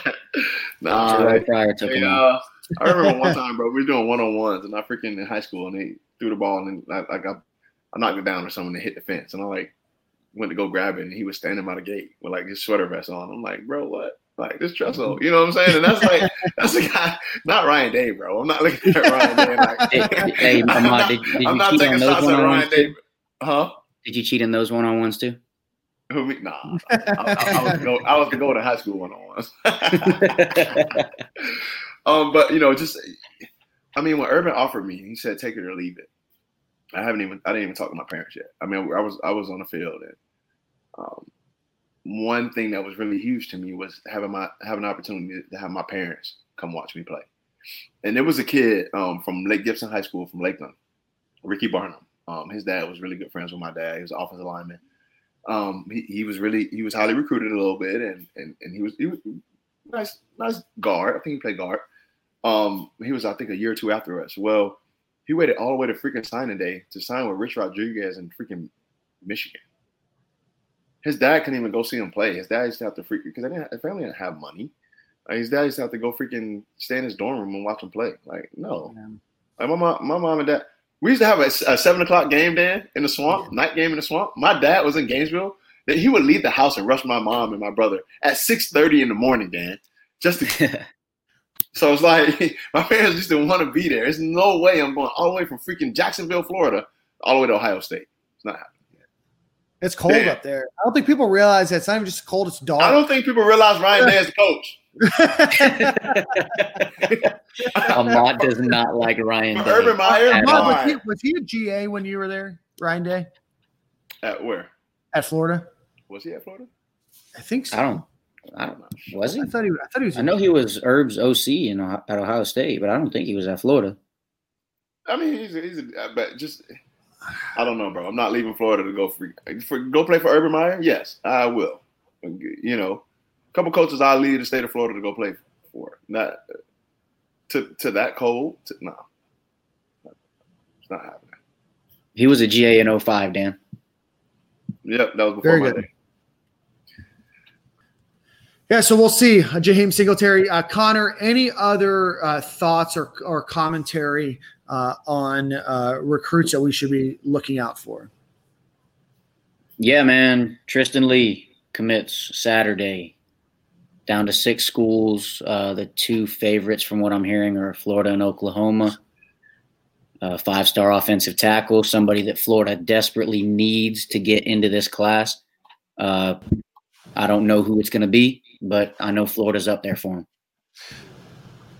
If you were to guess, I know you said you don't know, but if you were to guess, who would you pick?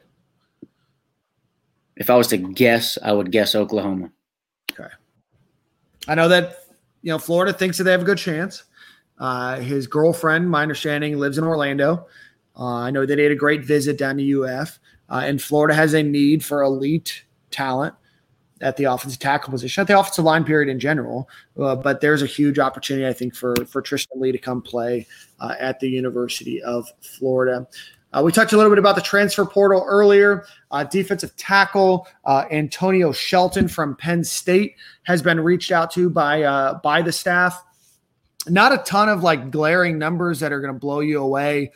In his career, 17 solo tackles, 34 assisted tackles, 6 total sacks, 1 pass deflection, and 1 forced fumble. Florida desperately needs some help at the defensive tackle position going into next year. 6'2", 327 pounds, originally from Columbus, Ohio. Don't know anything more other than Florida has reached out to him. In Florida news, defensive tackle news as well. I don't know if Florida's reached out, but Judge Culpepper, the son of Florida Gator legend Brad Culpepper, pardon me. His son also entered the transfer portal recently. He's got a unique situation. Recently overcame cancer and will be leaving Syracuse as a defensive tackle. Don't know anything more about that, but his name is a name that will be remembered for Gator lore. Let's get into the kind of final couple segments of our show, which is brought to us by our friend Greg Brunt from Brunt Insurance and Financial Services. As a customer of Greg, as somebody that's probably passed his name on to 10, 11 friends that now do business with him, Greg Brunt is truly the guy that you need for anything from automobile, boat insurance, homeowners insurance, rental insurance, whatever insurance or financial services needs that you might have. Give Greg Brunt a call, 954-589-2204. Again, Greg Brunt with Brunt Insurance and Financial Services. Give him a call. An awesome guy. Definitely going to help you out. Great customer service. Really great team over there. Is going to help you get you a policy. It's going to probably save you a bunch of money, but give him a call. So shout out to Greg Brunt, 954-589-2204. Let's quickly get into some of your thoughts on the playoff games, Clemson versus Ohio State and Notre Dame versus Alabama. Ahmad, Clemson versus Ohio State, who do you think wins that game? Not Ryan Day. No, I'm just kidding. That's just kidding, but I know he's going to pick Clemson. Yeah, I'm going to pick Clemson. Clemson just seems more balanced all the way around. I mean, they got guys in every position that's been there before. These guys, in the playoffs every single year. I mean, Ohio State is too, but these guys had played in the big game. They won it. They lost it. I think that, they are a little bit too much for Ohio State at this time. I mean, maybe not. I just felt like I haven't seen enough of Ohio State. Maybe they didn't play enough games this year or something. I don't know. Dabo would agree with you on them not playing enough. I snuck that in a little bit. I agree with Ahmad. I think Clemson's just going to be a little bit too much in the big games this year that Ohio State's been a part of. Justin Fields hasn't performed very well. I don't know if that has anything to do with him on a big stage or if it's just lack of ability to consistently play week in and week out for him. But yeah, I don't mean to cut you off. No, go ahead. No, and that's one of the things as well is, we expected coming into this thing, we expected, obviously we knew Lawrence was one and Fields was two. I mean, we knew that. Have they came in and played like that? When Lawrence was out there, he's played pretty decent. Justin Fields, not so much. And that's one of the things that we talk about because guess what? They're still 1-2.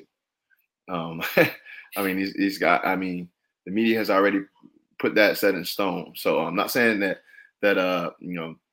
Justin Fields isn't a great quarterback or whatnot, but he just haven't shown us anything to think that he's going to come in this game and freaking light it up. Because like Connor said, the big games that they had, he didn't show up as much. So yeah, so I got Clemson taking that one. Yeah, I got Clemson. I think that their defense is strong. I don't think that Justin Fields is as good as advertised this season. I don't think Ohio State deserves to be in the playoff.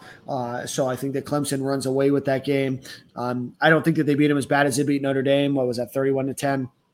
But I definitely think that they beat them by at least 14 points.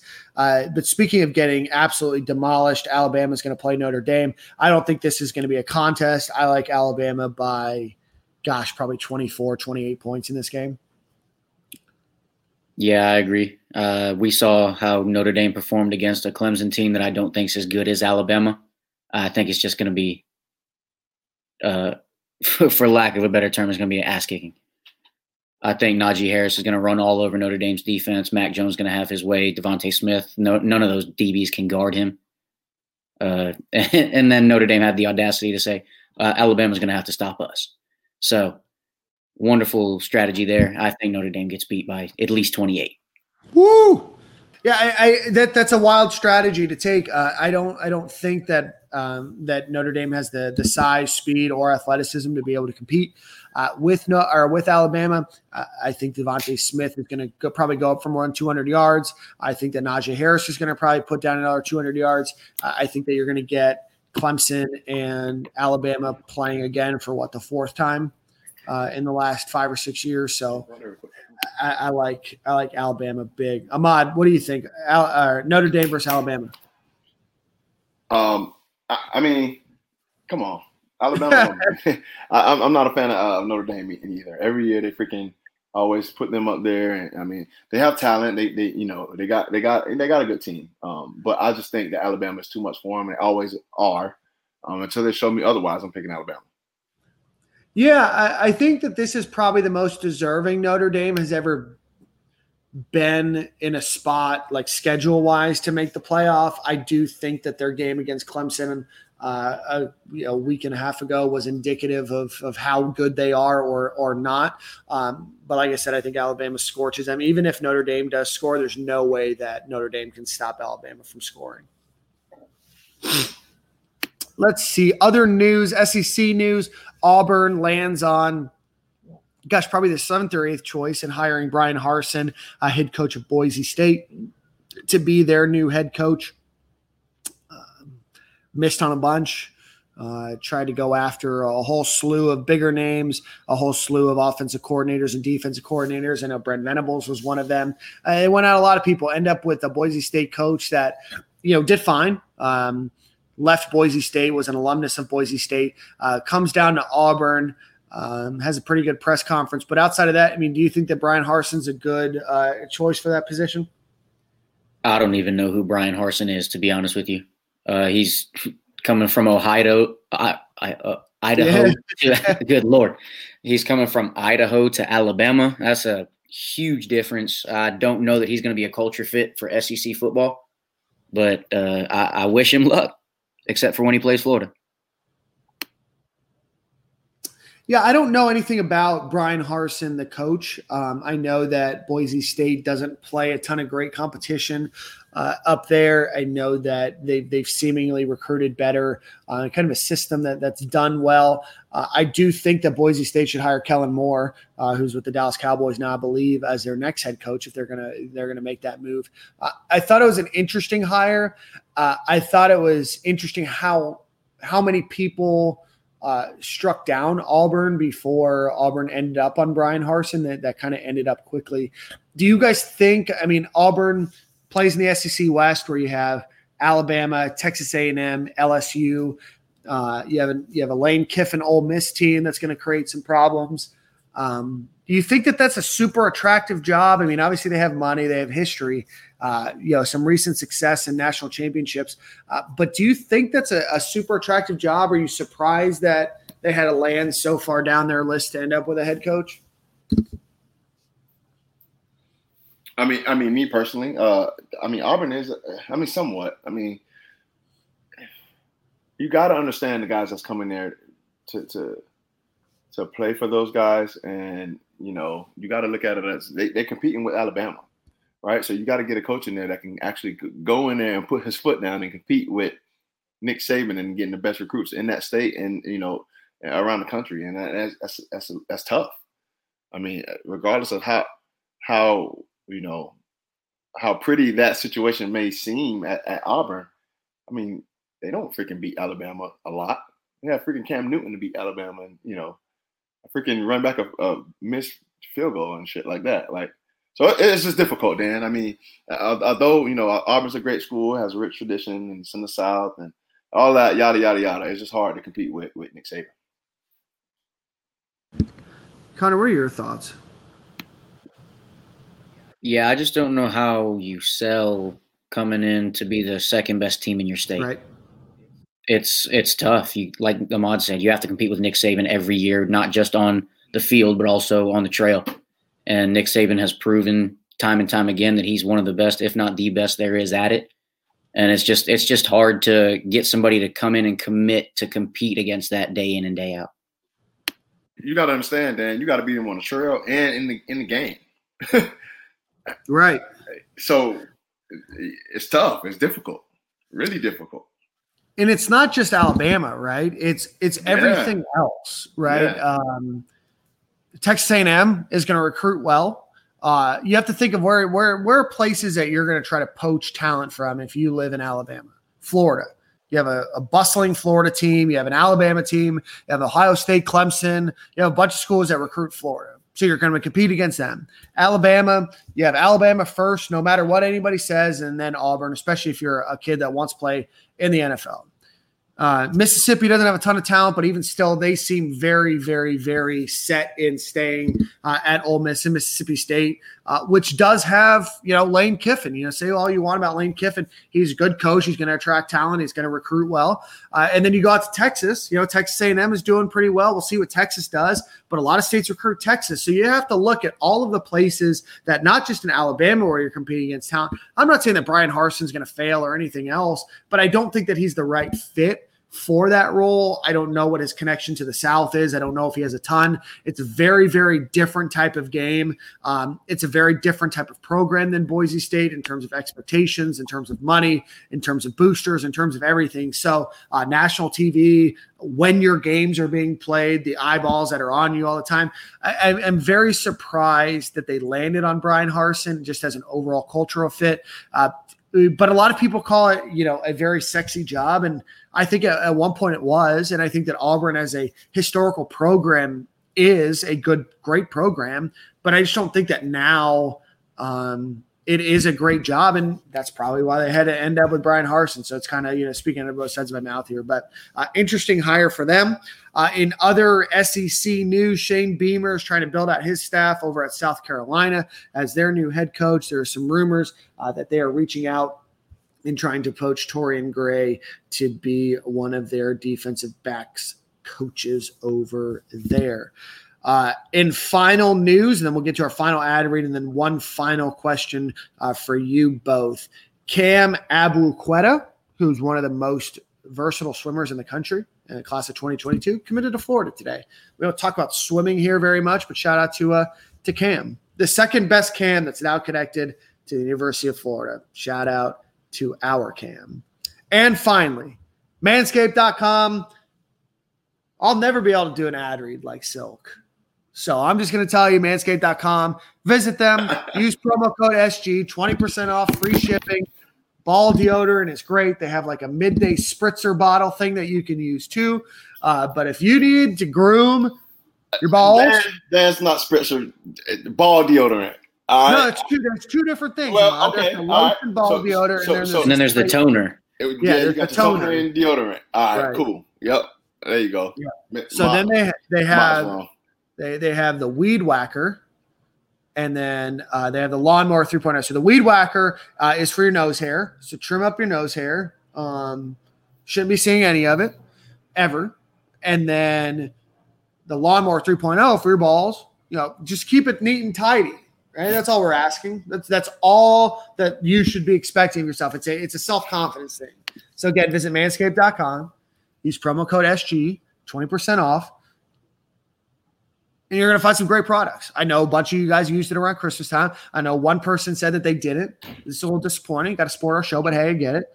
But again, manscaped.com, promo code SG. All right, boys, last and final question. This comes from Twitter.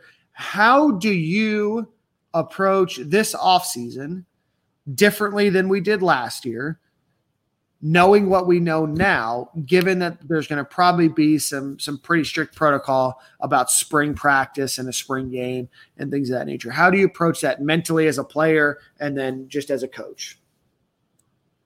You're asking about spring? I'm sorry, Dan. You're asking – Yeah, so it's a little weird because you got to understand too, Dan, COVID's not going anywhere. So it's going to be really, really – really interesting to see how they go about the rules and whatnot, as far as recruiting, going to campuses, getting guys on your campus, going to practice, and things of that nature. You're going to have March Madness and whatnot. That's going to be the focal point of spring. But ultimately, we got to figure this thing out. And I hope we have a plan.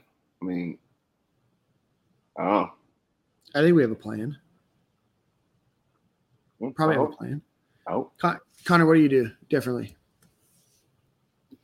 Yeah, it's going to be interesting to see how they try to approach it.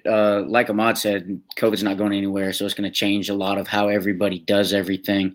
I know Dan Mullen's not allowed to go to, I think, 4 of the open periods if they open back up due to their recruiting violation. We didn't even restrictions, talk about that, did we? But I don't think that makes a huge difference. I don't know if high schools are going to be allowing college coaches to get onto their campus as far as visiting and viewing during the open period.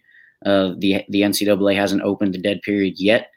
Doesn't look like they want to anytime soon. So it's going to be hard to figure that out. And then as far as practices go, Ahmad could answer that a lot better than me, but I know these kids got to be able to.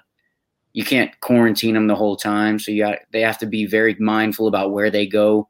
Not just during the football season, but year round, because if you can't get those valuable spring practices, you might not see the depth chart as high as you need to be or as high as you think you should be come fall time. It's tough too, Dan, because you're only in college once, right? So it's just like a one in a lifetime disease or something that we not seen this severe before. Also, you only go to college once again, Dan. So it's like, all right, do I sit in the house in quarantine or do I go to this freaking party? And, right. It's hard to tell an 18-year-old to just, relax because they won't, it's hard. Let's keep it a buck. Like, telling an 18-year-old, Dan, if my wife told me to come over in college when we used to hang out, I'm going over there. I'm just like, that, Dan. So. I knew you in college. I get it. It makes sense. Hey, Connor, we didn't talk about it. Completely slipped off just because of all the other news and everything else. Can you give us a quick primer on those recruiting violations? Most of them have already been served. It was regarding a 2018 recruit from the Seattle area. But can you give us a primer on where we are now? Yeah, so like you said, and I think about 85 to 90% of that stuff's already been served. I know they're not allowed to recruit the Seattle area until I think it's the end of 2021. Dan Mullen is not allowed to go off campus and during the spring evaluation period for 4 days in the spring of 2021. And I think that's about it as far as what has not already been served, if I recall correctly. Yeah, that sounds about right. Again, about a prospect up in the Seattle area. Florida isn't allowed to recruit that high school for a little while, I believe. But outside of that, most of these sanctions have been served. I'm surprised they came out when they did. I felt like this is something that I'm surprised. I guess it didn't come out earlier. Are you guys surprised that you didn't hear about this earlier? Yeah, it's a little bit weird. I mean, yeah. So I'm not surprised, man. It takes the NCAA forever to do anything. But watch this though. Watch this. When freaking Take My Tail want to transfer, they don't take long for that. So I don't want to hear that shit. You know why? Because he played for Ryan Day. Oh, my God. That's what has to be it. I knew something had to be in the mix, Dan. I knew it was something, That's what it is. No, I mean, obviously the NCAA takes a while, but, I mean, obviously the University of Florida knew what the sanctions were because they served out most of the, whatever they had to in terms of recruiting violations or not being able to travel and everything else. I'm just surprised nobody from the media or it didn't leak out in some way. Obviously, I talk to people in the recruiting department. You guys do. I mean, it's just kind of surprising that nothing ever – kind of came out about this, and then to drop it randomly, 2 days before Christmas was just kind of odd timing that everything kind of came out. I know the whole story is kind of strange. And no disrespect, what was the sanction? We can't freaking recruit. It limited or something like that. It limited their ability to recruit that specific school for. I bet they have 21 D1 players coming out of there. I think that this is one of the only ones that's come out of that school in a while. That's what I'm saying, bro. He ended up going to Washington. I believe he has 6 total tackles in his career. But anyway, they limited the number of visitors that they could have on campus, official visitors. They limited what Dan Mullen was able to do from a recruiting perspective off campus. He wasn't able to go off campus last recruiting cycle, I believe, for 4 months. So just a couple. He was given a show cause penalty for a year. That's already been served. So, again, these are kind of retroactively looking at things, and people are like, oh, did this affect Florida's recruiting? Probably not a ton. I mean, maybe a little bit, but probably not overall a lot. Do I think when all of these recruiting violations are done, Florida is going to have the number one recruiting class in the country? No. But, again, just things that you don't want to happen, but they happen, you serve your penalty, and then you move on. So, well, I think that does it, Connor. Thank you so much for filling in late notice. Again, prayers and thoughts up to our friend Corey Knowles. Hope that he'll be back next week, but I know he would appreciate you guys shouting out your favorite country music gift to him, to his Twitter account when you listen to this. But outside of that, Ahmad, any final thoughts? Let's get this W, man. It's been a long, weird season, and we have an opportunity to win another game, another bowl game for our fine university, and for these guys that's leaving to go out on top. The guys that's playing. So I'm excited to see. As always, Dan, I'm gonna be tuned in like freaking everybody's playing. I don't care. The orange and blues are out there, so I'm excited for it. Silk, I hope you get better, buddy. I'm gonna be texting you throughout. Everything, man, is checking on you and whatnot, and I'm definitely praying for you. And stay tuned for the latest saga of Ahmad getting his Twitter back. Yeah, hopefully, guys, go report it, please. I might throw like a Twitter party when I get back on. Oh man, I hope I'm invited. All the cool kids are gonna get invited, so I hope I'm there. You there, Dan?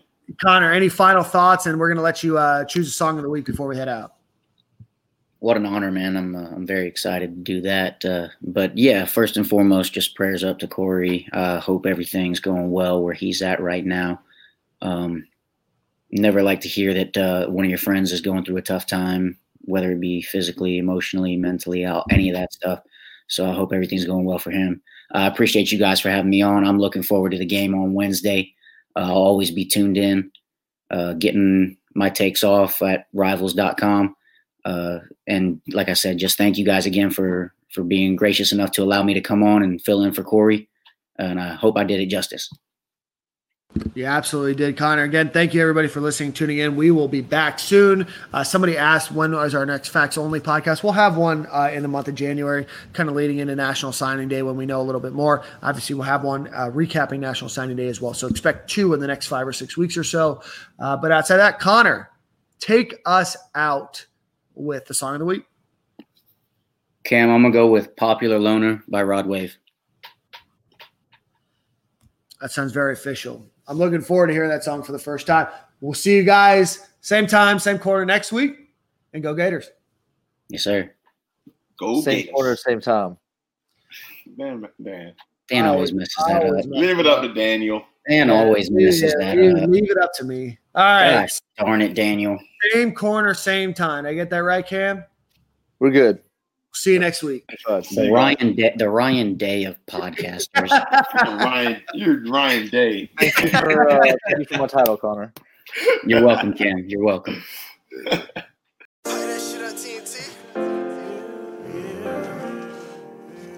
don't know, like,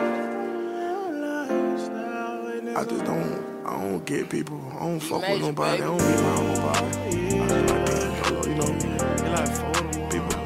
I just don't understand them. Maybe it's up to tomorrow. Weight of the world on your shoulders, and you're feeling all alone. You got it, my nigga, just hold on. Though life ain't dead, I'ma be the way until they kill me. Till then, I'ma make these niggas feel me. My nigga, it's a wild, wild lifestyle. A wild, wild lifestyle. I don't get along with my peers, I'm at war with myself. So fuck you and everybody.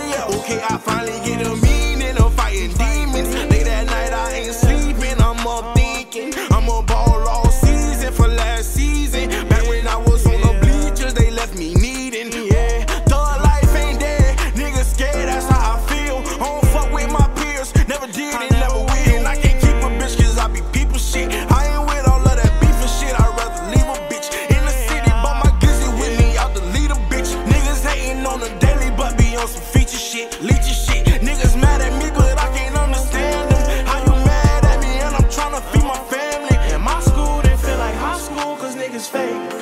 Skip classes and breaking houses to get paid. Yeah. Told my mama one day I'ma be straight. Stack all my chips and I'ma move far away. Yeah. Weight of the world on your shoulders and you're feeling all alone. You got it, my nigga, just hold on. Hey, though life ain't dead, I'ma be the way until they kill me. Till then, I'ma make these niggas feel me. My nigga, it's a wild, wild lifestyle. It's a wild, wild lifestyle. I don't get along with my peers, I'm at war with myself, so fuck you and everybody else. Yeah. No, I'm popular, no, maybe it's me, maybe it's not, maybe it's me. Fuck it. She got a text from my ex, she said that you're getting colder. Baby, it's all the weight on my shoulders.